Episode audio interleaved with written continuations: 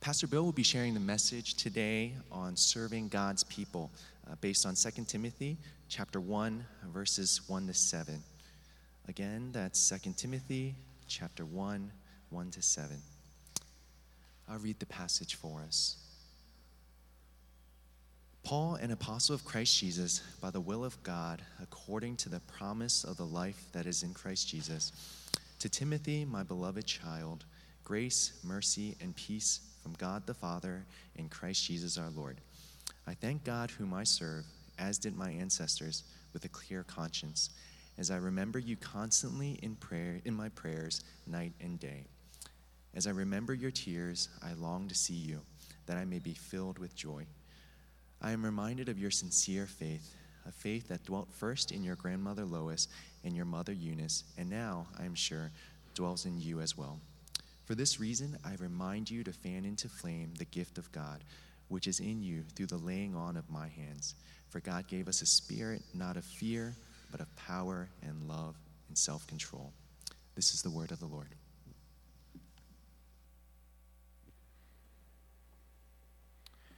Good morning.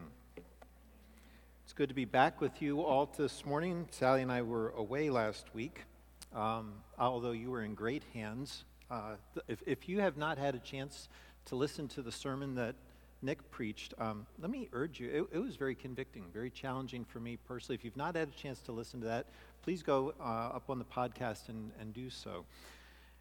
And if you were here last week, you might want to go up on the podcast and listen to it again. I really think it was that good. We are starting a new Sunday morning teaching series today for the summer where we're going to go through the book of Second Timothy. This is the last letter that the Apostle Paul wrote shortly before his death, and it's a little bit like a baton pass in a relay. Paul is writing to a younger man, Timothy, who has worked alongside him in ministry. And Timothy is very special to Paul, both personally and as a ministry partner.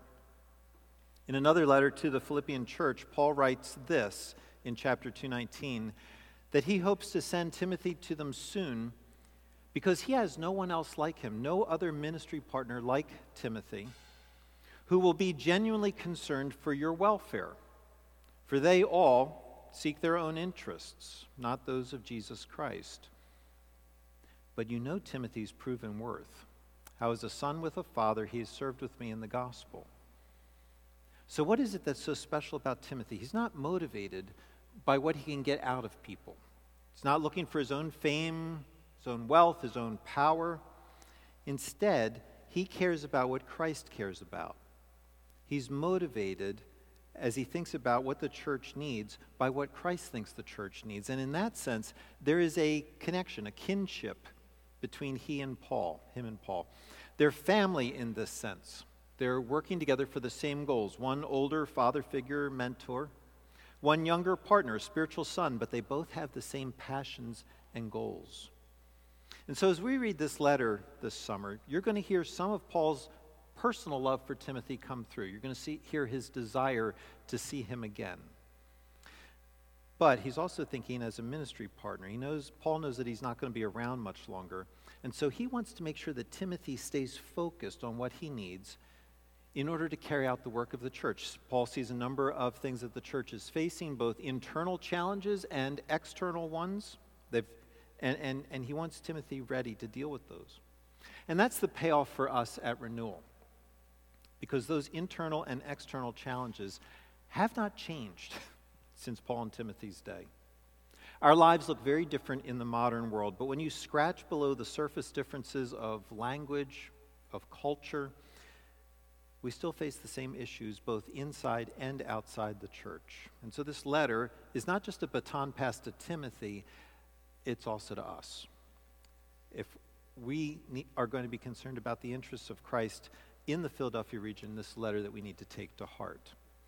Now, let me point us to two resources that you could use, either personally or as a family during the week before Sunday, so that you are more familiar with the text by the time that you get here on Sunday. And the first one that I would recommend is called Paul for Everyone The Pastoral Letters. Paul for Everyone, the pastoral letters. It's by a man named Tom Wright. Some of you may know him by N.T. Wright, same guy. Wright is both a pastor and a scholar, but he writes a very accessible commentary series. He's now written one on every book in the New Testament. And in each one of these, he takes a very short passage from Scripture, introduces it with a story or illustration, and then unpacks it in about three pages. And looking at the size of the book, you realize they're very short pages. So he moves pretty quickly and then goes to the next section. Will this give you an exhaustive understanding of the passage? No. What it will give you is a sense of the main points and an idea of how they hang together. An added bonus with Wright's commentary is that we're using the same chapter and verse breakdowns on Sunday that he used in his book. And so you're going to be able to easily figure out from the passage that we just preached on what the next section is that we're doing the following Sunday. Now, if you're like me and my family, you struggle to have a devotional time as a family. And if that's the case, then let me suggest that you try doing this together. Because Wright does not write, that's awkward, he doesn't write like a scholar, he writes devotionally. Each section is short enough you could read an entire one right after dinner uh, in the middle of the week sometime. So before the Sunday, pick like Tuesday, Wednesday, Thursday, read through this. There's no real work that you have to do, it's all there for you. And maybe there's enough provocative that gets you having a conversation. Maybe not. But at the very least, it'll help you be that much more ready to come on, learn together on Sunday with the rest of God's people. So that's Paul for Everyone, the Pastoral Epistles by Tom Wright. My second suggestion would be 1st and Timothy for You by Phillip Jensen. That's 1st and 2nd Timothy for You by Phillip Jensen. Jensen also writes as a pastor and scholar. So, again, somebody who really understands the text but communicates it in a way that's simple. Here's the difference with Wright's book, you're going to get more of the big picture of the text. Jensen is going to take you more verse by verse. Again, he's not boring, he's not technical. He's a little more matter of fact. Book, you can tell, is also very short, uh, and so you might want to get, consider getting both and reading them together because I think they'll complement each other. Again, that's 1st and 2nd Timothy for you by Phillip Jensen. All right, turning to our passage for today. We're looking at three things in our passage that help us take our place in this baton pass, help us take our place in serving God's people. So, first, we're going to see what our motivation is for serving in the church. Second, what our qualifications are to serve in the church. And third, the resources that we need for serving. So, three things today what motivates us to serve, what qualifies us to serve, and the resources that we need in order to serve. Let's dive in. As we read through 2 Timothy this summer, you're going to see that Paul is really going through it. Chapter 2, 9, he's in prison again. This is the second time that he's been arrested by Rome. The first time was not all that bad. He was under house arrest, he rented out his own home. This time, however, he's in prison, literally chained up. He's in chains, and there is a stigma attached to him this time that wasn't there before. Before in the book of Acts, people visited him. Now, chapter 1, verse 15, almost everyone has deserted him. They're ashamed of him, afraid of being identified with him. Even those who are close to him, chapter 4:10, have left him on his own. And so he would like to see Timothy. He'd like to have a little bit of friendship. And chapter 4:13, he'd like Timothy to bring his coat, which tells you that he's cold. Okay, do you have the picture there of what this looks like? There's Paul, probably sitting on the ground in chains, shivering, all alone. And chapter 4 6, this looks like it's the end. He doesn't expect to be set free like he was last time. He expects that he's going to be killed.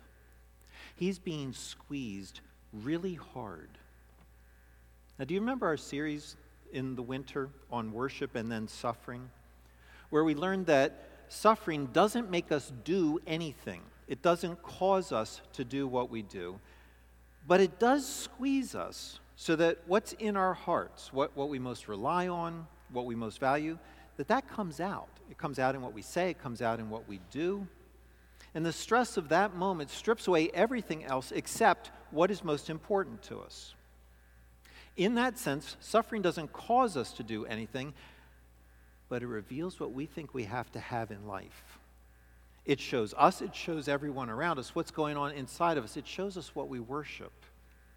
So, question what, what do you see then when Paul is squeezed?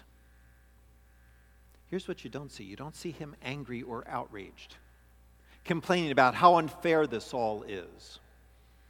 You don't see him standing on his rights, demanding that he have better treatment. But he's also not depressed, not self pitying, not withdrawing into himself. He's not anxious, he's not worried, he's not consumed with a future that he can't control, can't make himself stop thinking about it.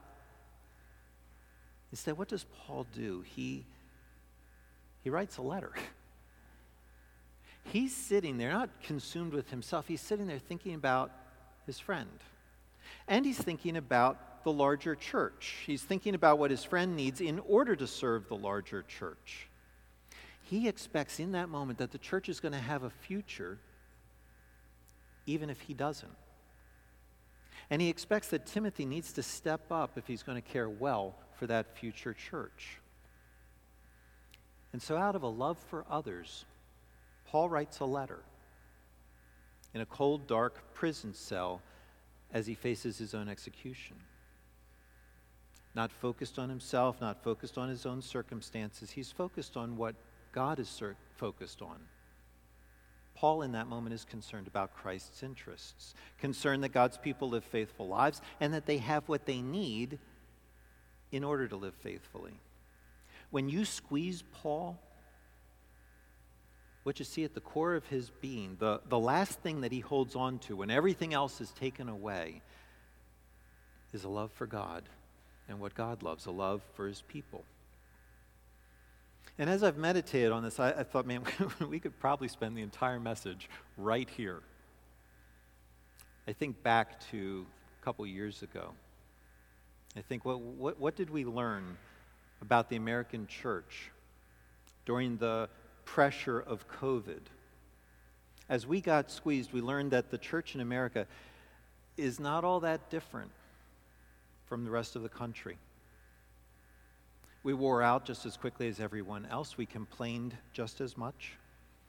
We were as scared of dying as everyone else. We withdrew into ourselves. Others of us got super belligerent. In general, the American church was not a beacon of light, not a beacon of joy and strength, in a really dark time. Nor were we a voice of reason and stability, a demonstration of sacrificial love during all the social unrest. We didn't show that we are citizens of a bigger and better kingdom than any that you find here on earth. We didn't show that we take our marching orders of justice and mercy from a bigger and better king that the church actually has the answer to ethnic tensions because our king has a solution to personal and individual hatred. We didn't show that we have all those answers, whether there's a pandemic or not, whether it's suddenly popular or not to have answers. We got squeezed. The American church got squeezed when we faced the possibility of death and unrest. I'm not making light of the very real threat that we all went through. I'm not making light of the lives of friends and family that we lost. But hear this Paul in that cell is not facing the possibility of death, he's facing the certainty of it. And yet he's not collapsing in on himself. He is a beacon of light and joy in a dark world. He's moving outward which is what you and I have to learn to do as well. But we're only going to do that if we have the same confidence that Paul had. And he tells us what that confidence is in verse 1. He says that he is an apostle of Christ Jesus by the will of God, according to the promise of the life that is in Christ Jesus. According to the promise of the life that is in Christ Jesus. See, that's the key. God has promised him life, the kind of life that is in Christ Jesus. Which means what? Right now, in his cold prison cell, when everyone else has abandoned him, Jesus hasn't. And it means that Jesus never will. Because Jesus rose again from the dead. Because Jesus is alive right now, Jesus is always going to be there with Paul, and Paul one day will rise too. And so while he's in that prison cell, he knows he has a future life that's guaranteed to him, regardless of what happens to him here. And that promise of life, relationship with Christ right now, that will continue forever, that promise of life then changes how he lives in the present, even when his circumstances are awful. Now, why does that make a difference?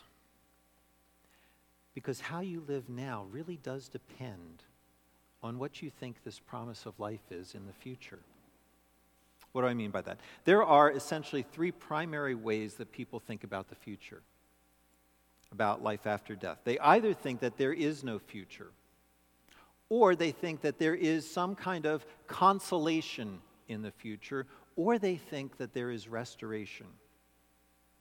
Three ways that people think about the future that change how you live in the present. For instance, if you think that there is no future life, that once you die, it's all over, that here is all there is, then that means that anytime you suffer loss here, you lose your health, your finances, relationships, anytime you suffer loss here, it's permanent. You're, you're, not getting it back. And so you have to maintain an iron grip, a death grip, an anxious grip on everything that you have because once it's gone, it, it's gone. That's if you don't believe there's life after death. Or there are people who think that the next life is a consolation for this one, that it's a consolation for what you lose in this life. Consolation for how hard this life is, that somehow the future will make up for the hardships here. That's the kind of thinking that gets religion categorized as the opiate of the masses. It's the thinking that says, okay, you, you didn't get yours here, but just wait. Stay in your lane, don't make waves, you can have it later. Because the future will make up for the suffering and the bad breaks that you caught here. What's wrong with that kind of thinking? It's that it still takes this life as normative. And it still leaves you trying to hold on to this life so that you can get as much happiness from it as you can. So that whatever sadness you have here, you're promised that happiness will make up for this sadness. Third way of thinking about the future what Scripture says God offers is restoration. Restoration of life, of all your life. Restoration so that you don't simply get back what you lost, but so that you get what you never had. And a restoration that you don't simply have to wait for, but that you start experiencing, enjoying right now, this promise of life right now in this present. Let me give you an example, and maybe it'll be a little clearer. I was talking last week with a good friend of mine who has Parkinson's. And he's now had it long enough that he is processing it reflecting on it, not just adjusting to it. And he kept saying things like, Yeah, here's what life was like before my brain and my body got broken. Kept referencing the time before he was aware of the disease. This was the pre broken time of his life, as opposed to his current broken phase of life. And at one point I interrupted him. I said, Actually, um, you've always been broken. Now, you know, you only say that to somebody who really trusts you, right? I said, You've always been broken. Ever since you were conceived, you have only ever lived with a broken body, a broken brain, a broken nervous system, a broken body that's never worked the way that a human body was initially, originally designed to work. You have never had a single moment where you did not experience the fall of humanity into sin in some way in your body. But there's a day coming, I said, when your brain is going to work in ways that you have never imagined, in ways that you can't begin to imagine. Why? It's broken. You have no idea what that future is going to be. In other words, what did I say to him? I said, Don't cling wistfully to, here's what I lost. Instead, look forward to what I will have. Not have back, but what I will have that I never did. Believe that God has promised you restored life in Christ Jesus, a resurrection body, and let that life, that promise, reshape how you live and talk in the present. Because seriously, what's your hope? To get back your former broken brain? Think, no, I don't, I don't want that back. I want what I never had. Your hope, brothers and sisters, is to be restored, not consoled. That's what God promises. And when your hope is set on that kind of life, it changes how you live. You're not consumed with what you lost, dwelling on it endlessly. You're not fearful of what else you might lose. You're not clinging to what you have. And you're not absorbed by what you haven't yet had. You're not endlessly pursuing new experiences because if you don't have them now, you never will. Instead, you're more relaxed. You can hold your life, you can hold your possessions a little more loosely because Christ has promised to restore to you to what you never had in the first place. And so you're more at peace when the world around you is losing its mind because there's nothing that happens here that can jeopardize your future. You have a promise. You can think clearly then. You can zero in and focus on what is essential, on how you can impact the people around you for good. Because your mind is not full of fog. It's not flooded with the noise of, oh, I don't have this thing right now. I don't have a relationship. I don't have a, a, a fantastic career. I don't have an amazing vacation. This thing that I lost, or this thing that I never experienced. I have to have that thing now, or life won't be worth living. This pushes all that out so that you can think clearly now. Because Jesus promises a fully restored life, one where you're not going to miss out on anything, even if you don't have it in this life. That promise of life does what? It lets you sit down alongside the Apostle Paul on the cold floor in prison, chained like an animal, deserted by all of your friends and still think about others and about what they need without bitterness or self pity. That's point one. That's what motivates us to serve others. Point two, what qualifies us, though, to serve? And this is important because maybe you're thinking to yourself right now, well, okay. I can see that maybe I've pulled back a little bit, maybe been too concerned about this life and about what I lose. But, Bill, what, what does the book, rest of the book have to do with me? I am certainly not the Apostle Paul, and I'm no Timothy either. Someone handpicked by the apostle to continue his work in the church. Not some kind of super Christian. At best, I'm average on a good day. What does this book have to do with me? Now, listen, I am, I am right there with you. The longer that I know the Lord, the more things I see in me daily that I'm not proud of. Things that make me think I'm way below average. I am certainly no Timothy. I'm not just saying that for the sake of saying it. I, I really believe that. So, why should any of us then bother studying this book together? It's because of the logic that you find in the opening verses. Follow it with me here. Paul says, verse 3 I thank God whom I serve, as did my ancestors with a clear conscience, as I remember you constantly in my prayers night and day. Okay, hold that verse in your mind. Skip down to verse 5 where he continues. I am reminded of your sincere faith, a faith that dwelt first in your grandmother Lois and your mother Eunice, and now I am sure dwells in you as well. Do you hear the parallel that he's drawing there? says, verse 3 I serve God as did my ancestors. They and I are of the same faith, and I serve God with a clear conscience. My faith is genuine. Verse 5 Timothy, so is yours. You have sincere faith. I saw it in your grandmother and in your mother. I saw it in your ancestors, and now I'm certain you have it too. I have genuine, sincere faith. You have the same genuine, sincere faith. And so, verse 6 for this reason, what reason? Because of our shared genuine faith. For this reason, I remind you to fan and to flame the gift of God which is in you through the laying on of my hands. You see his logic there? Because you have genuine faith like I do, you need to work hard to use this gift that God has given you for the sake of his people, with the implication, like I do. The rationale of why we use the gifts that God has given us for the sake of his people, why we serve, is because we've been given a genuine, sincere faith. Now, it's easy here to get hung up on exactly what is this gift, and, and don't get hung up there because the passage doesn't tell you. Scripture doesn't tell you somewhere else about this moment that Paul's talking about. But when you keep reading verse 7, it's clear that this gift has something to do with the Spirit that God has given to Timothy.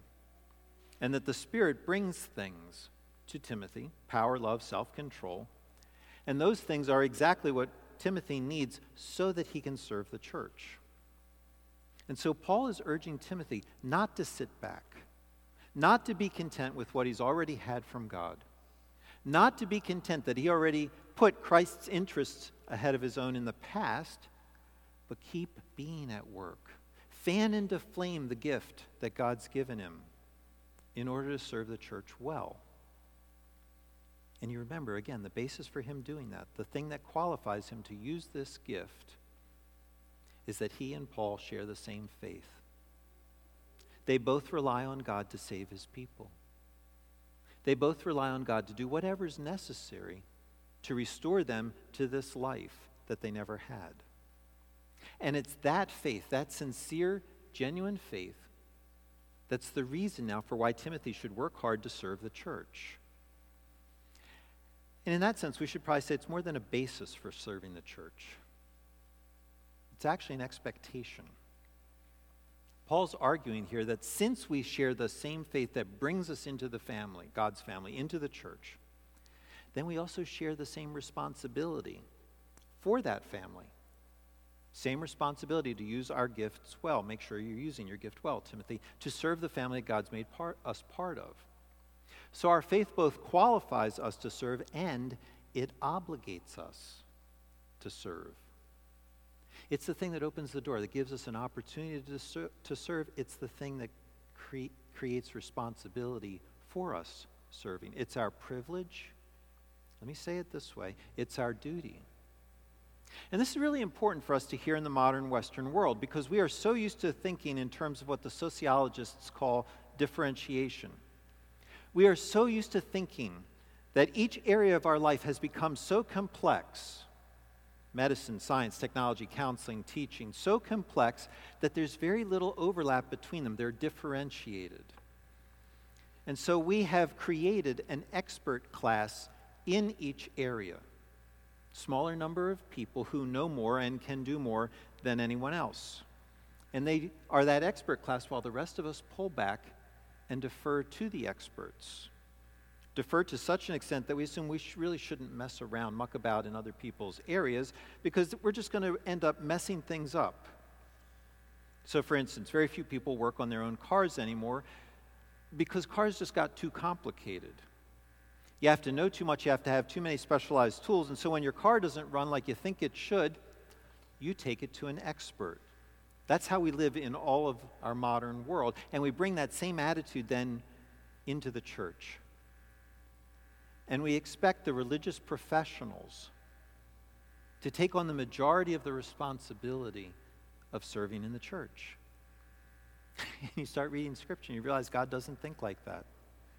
Instead, he expects his people to be 100% invested in the life of his family. He expects that each one of us, each one of you, me, become experts in what He thinks, in how He wants us to live, and that we then get involved to use what He's taught us to impact each other's lives. And so, for instance, he thinks, Genesis 18, verses 17 to 19, that parents are the primary pastors of their children. That parents are the experts in applying his word to the lives and to the hearts of their children, and not some professional religious person. Or he thinks Romans 15, 14, that it's the whole church who is able to know and apply his word to each other, to instruct each other, and not just some expert class in the church.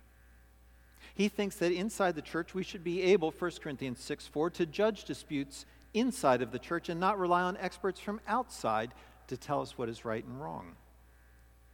He thinks that we are able to take care of the physical needs of his community, Acts 6 3, not rely on government or governmental programs to do so. He thinks that he has gifted each congregation, Titus 1 5, with competent elders who should do the work of leading and caring for his family. And he thinks 1 Peter 4 10, 11, that every single person in his family has some gift from him that is needed by the larger community. God gives his people everything that they need, all the expertise that they need to be a healthy, functioning community. And therefore, those gifts come with his expectation that his people will use their gifts to build that healthy community. He expects each person to fan into flame what he's given them for the sake of serving the needs of the larger congregation. And that's something that we have to take here, take to heart here at Renewal. Some of us have been serving for a long time Sunday school teachers, CG leaders. Some of us need to take a rest. And that, that's a great thing as a church. You realize that we are now large enough that some people are able to take a very much needed rest going into this next year. But rest is for what? Rest is so that you can then get back into the game. It's not for the purpose of watching others in the game. I have no interest in trying to guilt anyone into serving if you're watching now or if you've been watching. Guilt is not ever how God motivates his people. But let me say it this way if you have been watching and are content to keep on watching, even though you're rested, it's time to get back into the game because it's where you belong, it's what you've been gifted for. You were not gifted by God to sit on the sidelines and watch others serve. And this is not just for people of a certain age, this is for teens, this is for our children. We are a community where everyone serves. We need that now as renewal, and we're going to need that for the future. If you recall, we just went through a vision series here where we were realizing that in order to be most effective, we need to build multiple local communities.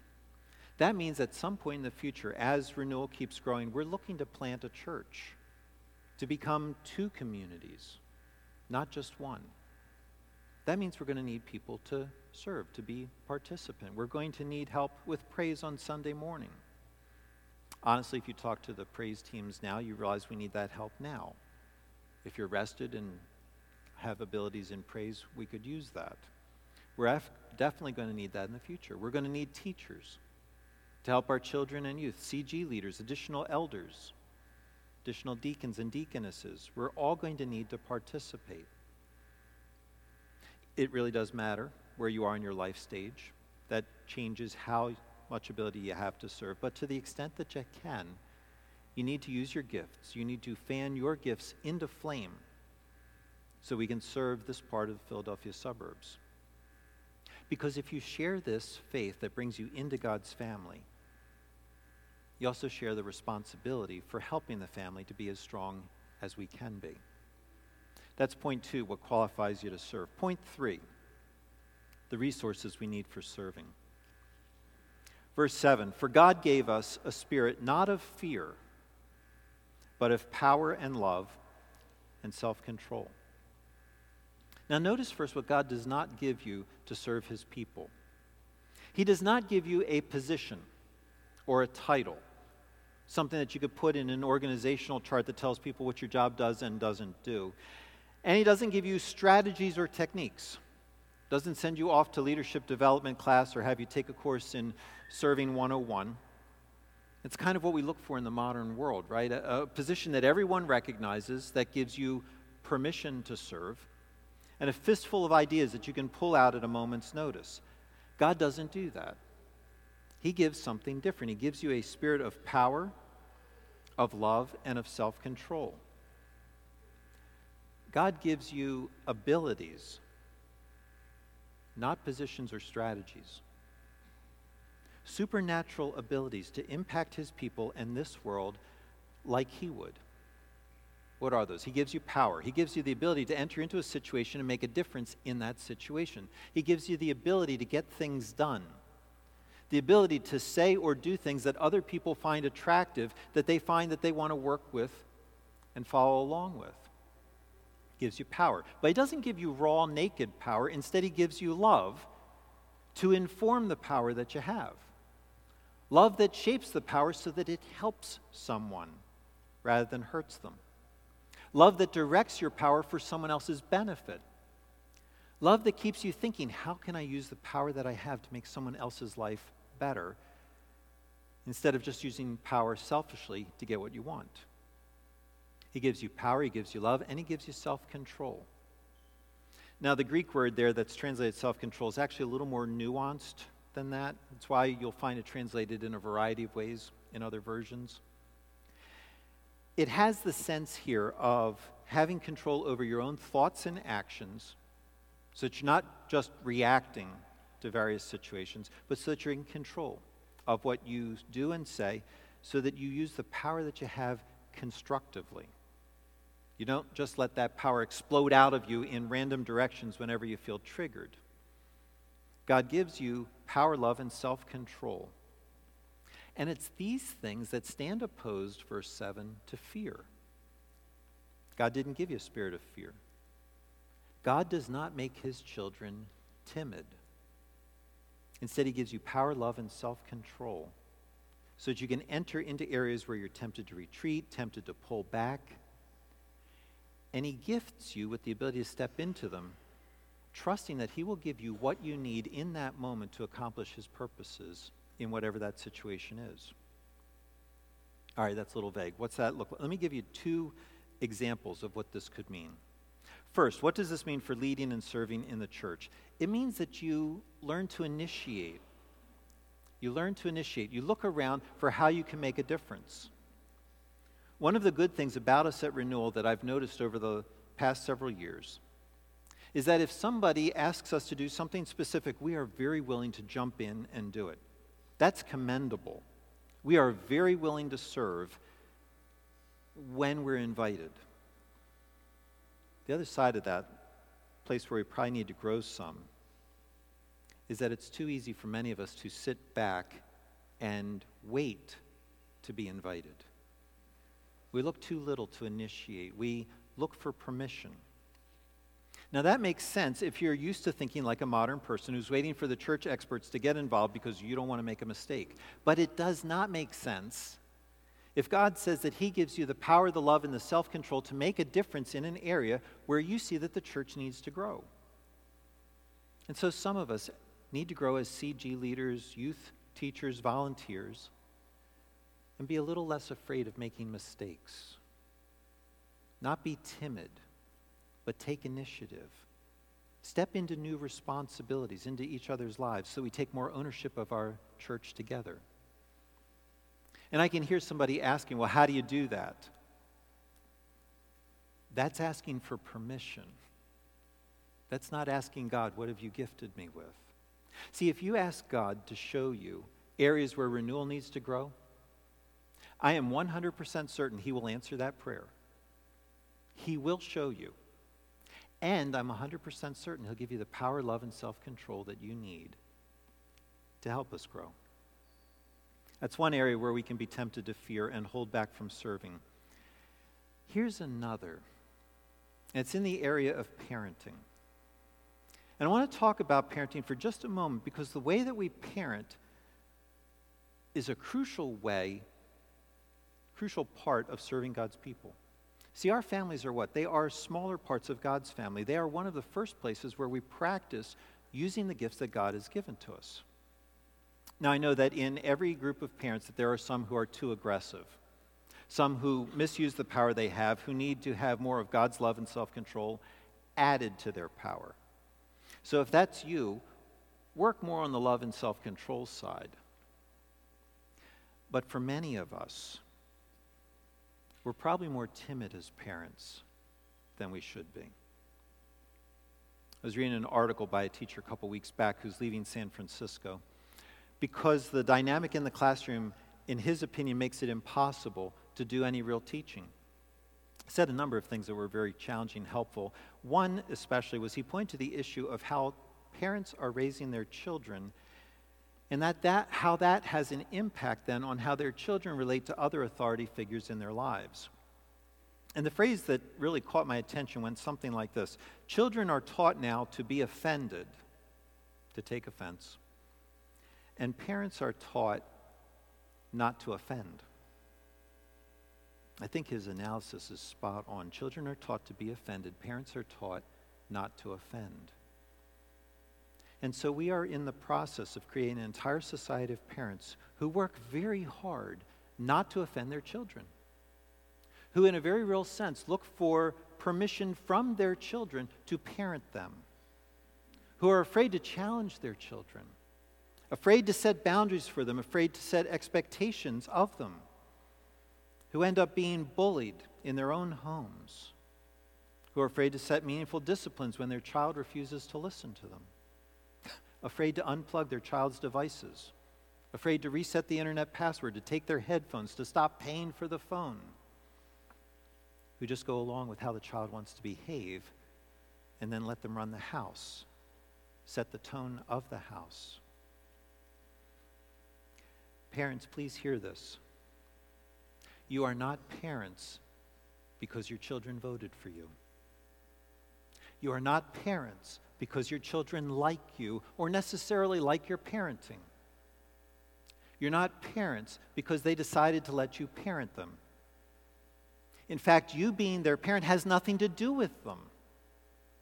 It's entirely because you have been given a sacred trust from God to be their parent in the way that He's called you to be their parent. He gave you that trust because He thought your child needed a parent. He thought out of all of the billions of people on this planet who have ever lived now or ever, or ever will, he thought you would be the very best person to parent this one who is in your home. And so you are not asking your child to agree with you. Your child does not have God's permission to run your home or tell you what to do. Your children are full participants in your family, but they did not establish your family. They don't work to support your home. That means that while they are living with you, they need to get on board with what you believe to the best of your ability, what you believe is best and right before God. And sure, you can discuss that, you can go back and forth together. But the purpose of the discussion is not for them to endlessly challenge you, but it's so that you can both better understand what God has given them in you as a parent. Because at the end of the day, you're the parent and they're not. Why? Because that's what God decided. That means that God has given you the power to be their parent, the power to construct a home for them. And He's given you love so that what you construct has the possibility of benefiting everyone in the home. And He's given you self control so that you don't simply react to your children if and when they disrespect you, but so that you parent them well, that you enter into their lives so that they enter well into the home that you're building for them. It's given you the ability to initiate, to step into your child's life for their good, to accomplish his purposes. And when you don't feel like doing that, then his call to you is to fan into flame what he's given you to go back to Him and to ask Him for more of His Spirit because you don't have the option of checking out, of letting your child parent him or herself, because that is not what God has called you to do. He's not called parents to check out in their families, He's not called any of us to check out in the church. And that's where this can start to sound heavy to all of us, like it's a new burden that you and I have to carry an obligation, another demand on your time, on what you want to do with your life when it seems like you already have too much to do. Read the book of 2 Timothy this week. Do it in one sitting. It'll, it will not take you 10 minutes. Read it. And you'll realize very quickly that Paul does not ever sound burdened, doesn't sound weighed down. He's cold, imprisoned, chained, abandoned. Yes, he is not burdened doesn't come across as someone who feels imposed upon, put out by needing to take his place in serving God's people. Why is that? Because he's captured by someone who wasn't weighed down, wasn't burdened by taking him on. Jesus didn't feel like it was a miserable burden to serve Paul, didn't wish that he could just do something else with his life. Instead, we read in Hebrews 12, 2, for the, that for the joy that was set before him, Jesus endured the cross, despising the shame, and is seated at the right hand of the throne of God. In order to take Paul on, to serve Paul, Jesus had to go to the cross. But he didn't go to the cross driven by duty or obligation. He went there driven by joy. He went there because there was something on the other side of the cross, something that he could only have by going through the cross.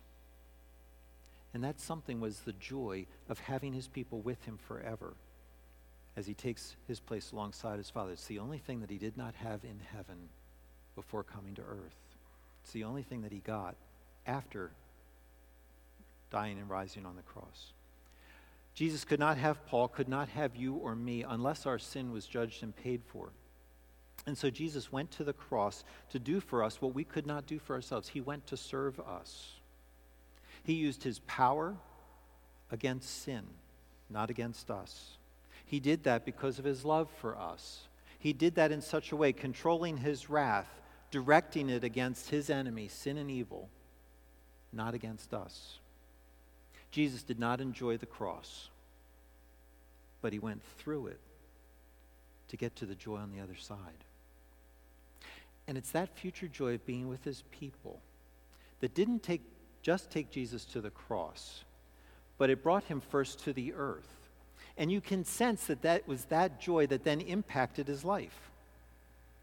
Read Jesus' life, and you will not come away thinking, man, what, what a cranky, depressed, Eeyore-ish kind of person he was. Someone who just felt obligated to help people when he didn't really want to. You won't feel that. Instead, what comes across is that he loved serving, loved giving himself to people, loved giving people what they needed so that they could live with God and live with his people in their own lives, to unburden them. Read Jesus' life, and you are amazed at how hammered he was with so many needs everywhere he went. And yet he gave off this vibe that said it wasn't a burden to him. That he loved being with people, loved helping them. And people picked that up. They knew he wanted them, so they flocked to him. They crowded around him, talked with him, asked him questions, asked him for his help, shared their deepest concerns with him. They sensed that even with everything else that he was doing, that he would make time for them because he wanted to make time for them wanted to be with them, wanted to help them, sensed his love. They could taste it, feel it, and they wanted more of him. They wanted more of someone who had this kind of joy, who would spend his life on behalf of others. When you are worn out from serving, when you don't want to serve one more time, when you feel like I do at times, go back to Jesus and ask him if he'll serve you again. Yes, ask Him to forgive you for not wanting to serve, and He will, but ask for more than that. Ask Him to love you again so that you know it. Ask Him to experience that love, not just in your mind, but in your heart, to give you a taste of the joy that He has in you, to feel what the people around Him felt, to feel what Paul felt. That, that so filled him that even with everything else taken away from him, he still had so much inside that he could gladly think about others and serve them. If Jesus went to the cross for the joy of having you, do you think he'll be any less joyful to serve you now? Now that he's got you? Any less joyful to love you when you ask? When you're worn out by people, what you need? You need to experience this Jesus. You need to be filled up by him. And when you experience that love and life, no one's going to be able to take, stop you from taking your place in his family. Using every last bit of your energy so that someone else can get just a little bit of what you've already had. Lord Jesus, what you have promised us is beyond our ability to realize. Lord, you've promised us life, and we just buzz right through that. We don't consider, Lord, the resources of heaven that you have opened up for us, that you are ready at a moment's notice to pour out into us. Lord, that you do even when we're not looking for you to do it. Thank you. that you have not left us alone. Thank you that you've brought us into your family. Thank you that you've given us meaningful things to do in your family. And we pray, Lord, that you would empower us richly by your Spirit, by your grace, to take our place with you as you sit next to the throne of your Father. In Jesus' name, amen.